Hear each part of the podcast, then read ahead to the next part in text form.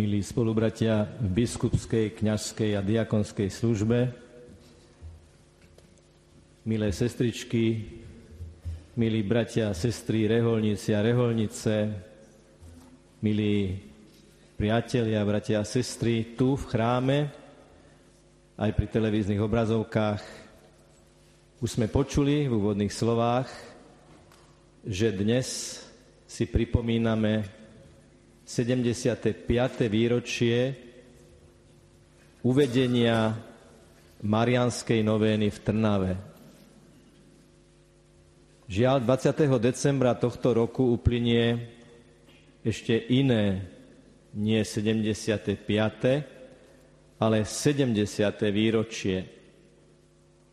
Totiž 20. decembra z rozhodnutia miestnych komunistov bol na hlavnom trojičnom Trnavskom námestí rozobratý trojičný stĺp, na vrchole ktorého bola vyobrazená Svetá Trojica, Otec, Syn i Duch Svetý, ako korunujú Pannu Máriu s korunovaním Panny Márie. Stalo sa tak napriek tomu, že trnavských veriacich to pobúrilo. Stalo sa to napriek tomu, že vtedajší pán dekan Packa urobil maximum preto, aby sa to nestalo. Aj veriaci pracovníci Mestského úradu vyvinuli úsilie, aby tento symbol, táto dominanta mesta zostala na svojom mieste ale valec ateizačný sa už rozbiehal nezastaviteľným spôsobom. To, že na začiatku éry komunizmu bol rozbitý, rozobratý, roztrúsený trojičný stĺp, okrem tej vecnej, historickej, umeleckej a pamiatkovej stránky, má svoje hlboké duchovné posolstvo, totiž pokus vytrhnúť zo srdc ľudí Boha a spred ich očí odstrániť čokoľvek, čo by Boha jediného a trojjediného, jedinečného a zvrchovaného pripomínalo.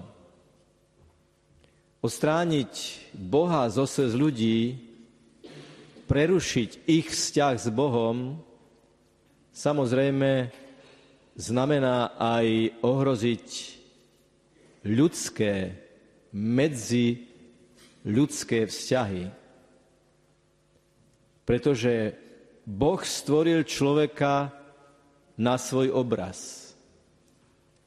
Najhlbšia vnútorná Božia podstata absolútnej lásky troch osôb je vpečatená do logiky jestvovania sveta a najmä do jestvovania človeka, spoločnosti a to, čo túto spoločnosť vlastne vytvára, a to sú medziludské vzťahy.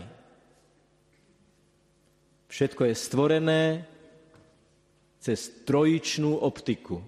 Všetko je stvorené Bohom, ktorý je spoločenstvom lásky.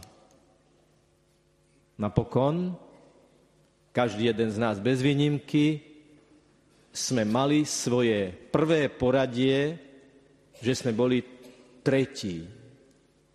Mama a otec a ich láska a ich objatie a do tohto spoločenstva sme sa narodili ako tretí do prostredia lásky našich rodičov, do prostredia prijatia, do prostredia, kde sa dvaja milujú a z ich lásky je tu tretí, ktorý je tiež milovaný, prijatý, chcený a tak pripravený pre život celkom osobitným spôsobom je táto trojičná tvorivá prítomnosť badateľná, citeľná, čitateľná v príbehu, ktorý predchádza tomu, čo sme dnes prečítali v Evanieliu.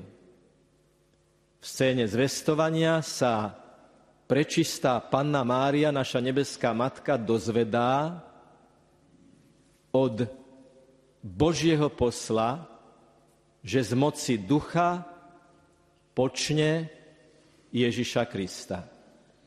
Z vôle Otca, z moci ducha počne Syna Ježiša Krista. Pana Mária prežíva svoj život v hlbokom spoločenstve s Bohom, v hlbokom spoločenstve lásky, ktorá sa práve na ňu celkom osobitným, neopakovateľným, jedinečným spôsobom premietla a povedala, hľa som služobnicou pána. Vieme, že slovo služobnica pre ucho moderného človeka znie nepríjemne. Služobník to dnes nejak neznie, lebo človek je emancipovaný, chce byť sám sebou, chce byť rovnocenný, rovnoprávny s druhými a do istej miery je to celkom legitímne. Lenže slovo služobnica, ktoré vyslovila panna Mária, nebolo slovo ujarmenej a znechutenej osoby. Ale tí, ktorí skúmajú sväté písmo a analýzujú slovo po slove, jeho vnútornú atmosféru, hovoria, že to slovo, to slovo hľa som služobnica pána, pána Mária povedala túžobne, odovzdane, iniciatívne, aktívne. A v súvislosti s našou dnešnou témou celkom logickým dôsledkom tejto odovzdanosti Bohu bola potreba zdieľať tú veľkú radosť z Božích darov aj s inými osobami.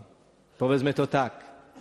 Mária odišla do hornatého kraja, aby navštívila svoju príbuznú Alžbetu, aby s ňou vytvorila malé spoločenstvo vzájomného zdieľania, aby sa spolu potešili z veľkého Božieho daru. Tu máme pravzor malého spoločenstva.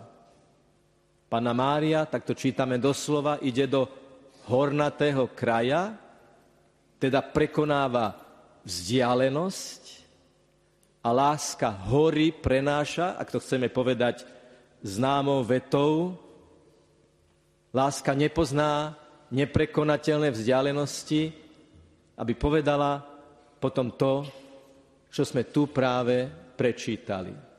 A my to budeme ešte podrobne skúmať, rozímať ten text.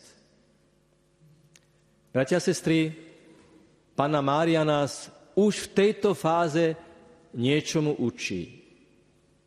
Lebo spoločenstvo, malé spoločenstvo, nemôže vzniknúť bez toho, aby ľudia nehľadali k sebe cestu. Vedieť, osloviť druhého človeka. Vedieť sa priblížiť k druhému človeku. Niekto si povie, ale nebude to niekoho obťažovať, keď ho oslovím. Nebude to niekomu na obťaž, keď mu otvorím komunikáciu keď ho oslovím a sa spýtam? Je tisíce a tisíce, bratia a sestry, celkom prirodzených situácií, v ktorých stačí urobiť to, čo hovorí Ježiš. Vykroč zo seba. Vykroč zo svojej komfortnej zóny. Vykroč zo svojej pohodlnosti, zo svojho, zo svojho, zo svojho nechcenia a možno aj lenivosti a oslov druhého človeka. Vyslov jeho meno alebo jeho situáciu a ponúkni komunikáciu. Pana Mária ide k Alžbete aby jej zdieľala radosť, aby s ňou vytvorila malé spoločenstvo lásky a vzájomného zdieľania. Prosíme ťa, Panna Mária, hneď na začiatku tohto nášho rozjímania, daj nám ducha, vyprosuj nám Ducha Svetého, aby sme boli otvorení pre druhých ľudí, aby sme ako Kristovi učeníci sa nebáli otvoriť srdce druhého človeka, aby sme stavali vzájomne mosty. Tí, ktorí odstraňovali trojicu, tí, ktorí odstraňovali trojičné stĺpy a Božie obrazy, ktorí mali Boha pripomínať, chceli, aby si ľudia nedôverovali.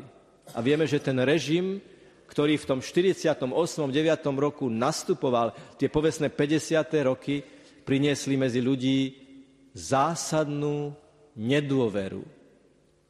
Nedávno sme si pripomínali pád berlínskeho múru, boli obrovské oslavy v Berlíne aj v celom svete a z mnohých strán zaznela jedna myšlienka, ako keby spoločná, ako keby to každý cítil. Nie je možné a nestačí len búrať múry z betónu. Musíme búrať múry medzi ľuďmi, medzi ľudskými srdciami. Nemôže vzniknúť malé spoločenstvo, kým tu nie je kultúra oslovenia, oslovovania, proaktívnej, iniciatívnej komunikácie, ktorou druhému povieme, že máme oňho záujem. Druhou fázou tohto procesu je nielen osloviť, nielen sa zoznámiť, ale pozvať. Príď sa s nami modliť rúženec. Príď sa s nami modliť do spoločenstva. Pani suseda, vidím, že chodíte do kostola. Príďte k nám, čítame si Bibliu a rozímame nad textami svätého písma. Pán kolega, vidím, že máte krížik. Nechcete prísť do nášho spoločenstva takého alebo onakého? Osloviť pozvať. A to pozvanie je aktom lásky a otvorenosti voči tomu druhému. V 70. 80. rokoch minulého storočia, čiže 20. storočia, aj samotný, samotné organizmy Svetej stolice si kládli otázku, prečo niektorí ľudia odchádzajú z cirkvy a zakotvia v spoločenstvách nekatolíckých alebo siekt. Samozrejme, že výsledok tohto výskumu prinesol viacero konštatovaní. Je to samozrejme veľmi komplikovaná otázka, ale jedna z nich bola, jedno z uzáverov bolo, že ľudia hľadajú také prostredie, kde sa budú cítiť doma, kde ich oslovia pomene, kde sa budú o nich zaujímať ako o ľudí, ktorí majú konkrétny osud, konkrétne problémy, konkrétne bolesti a konkrétne radosti. Pán Ježiš, keď stretol emavských učeníkov, tiež urobil krok, ktorý bol možno na počiatku odvážny. Predstavte si, že by ste kráčali po ceste a že by niekto tretí sa vás opýtal, o čom sa to takto cestou rozprávate. A ešte aj to musel pán Ježiš ustať, že mu povedia, si cudzinec, ktorý nevieš, čo sa stalo. On, ktorý bol hlavným protagonistom udalostí, sa dozvedá od učeníkov, že ty nevieš, čo sa stalo. Ty si za jediný cudzinec. Nenechá sa odradiť a sprevádza ich. Až kým vytvoria malé spoločenstvo, keď sa zvečerilo keď zaznelo pozvanie, zostaň s nami, lebo sa zvečerieva. A on rozlomil chlieb a oni sa rozhodli vrátiť. Áno, človek, ktorý sa ocitne v malom spoločenstve, ktoré je naplnené empatickou, vzájomnou láskou, dôverou, záujmom, je spoločenstvom, v ktorom je veľká šanca, že ak tam človek prichádza s nejakými svojimi problémami, závislosťami, neprekročenými bariérami práve v tej atmosfére vzájomného záujmu, dôvery, zdieľania a lásky, sa môže obrátiť a začať kráčať iným smerom. Bratia a sestry, osloviť a pozvať. A to tretie je to, čo by sme opäť mohli vyjadriť dnes takým moderným výrazom, je dlhodobo udržateľný vývoj. Oslovíme, prekonáme tú bariéru, to, že sme sa nepoznali, už sa poznáme, pozveme, čiže máme ochotu vytvoriť dlhodobejší a hĺbší vzťah a napokon vytrvalosť v tomto vzťahu, keď toho človeka sprevádzame, keď možno spoznáme aj jeho chyby a on spozná naše, ale keďže to nestojí na ľuďoch, ale na pánovi, na Ježišovi, tak na tej vzájomnej ceste sprevádzania a zdieľania sme si vzájomne oporou. Pozvať, predtým osloviť a potom sprevádzať.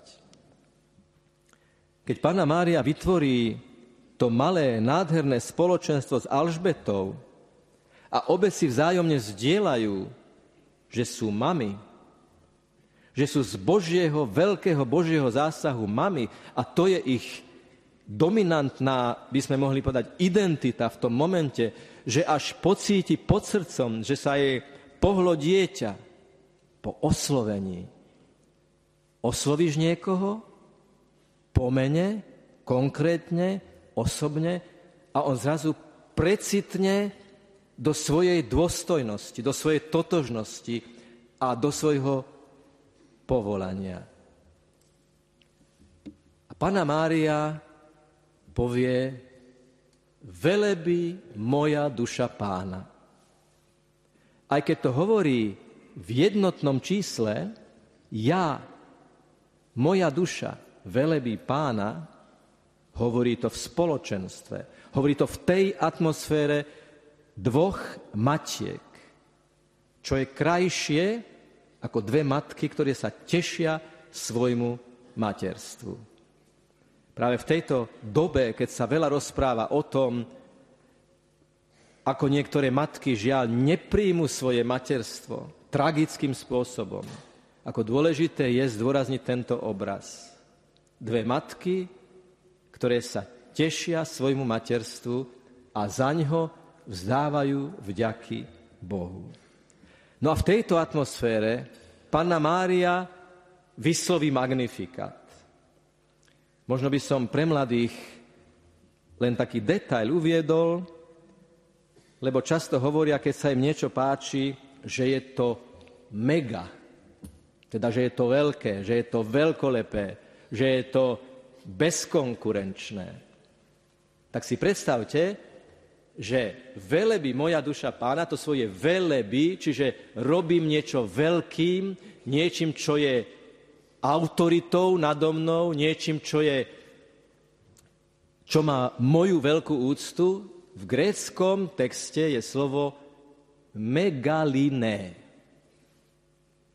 Tak povedzte pánovi, že ho velebíte lebo Panna Mária povedala, že ho velebí, robí ho veľkým a je tam zakodované to aj moderné slovo mega. No a potom sú tam tie charakteristiky chvála pánovi a stále majme na pamäti to, že Márín spev tento magnifikát nie je nejaké suchopárne teologické konštatovanie, ale je to vyznanie srdca, vyznanie Márínho srdca, ktorá v Bohu, v Pánovi, o ktorom rozíma hlboko vo svojom srdci. A pápež Benedikt XVI nám zdôrazňuje, keď Panna Mária hlba o týchto veciach vo svojom srdci, tak to znamená, že hľadá súvislosti medzi tým, čo sa deje okolo nej, čo sa deje s ňou, čo sa deje v nej. Mária hľadá súvislosti, keď rozíma. A hľadá ich a nachádza aj v tejto piesni zhliadol na poniženosť svojej služobnice. Zhliadol, všimol si, videl, oslovil. Pán sám je vzorom tejto komunikačnej pružnosti voči nášmu okoliu. Ďalej, ujal sa, ujal sa Izraela, zhliadol a ujal sa. Nie je to pohľad z diálky. Nie je to nezainteresovaný pohľad. Ale je to pohľad niekoho, koho ten druhý, na koho pozerá, zaujíma. Nakrmil dobrotami, čítame. Čiže tomu druhému ponúknuť duchovný pokrm našej láskyplnej prítomnosti.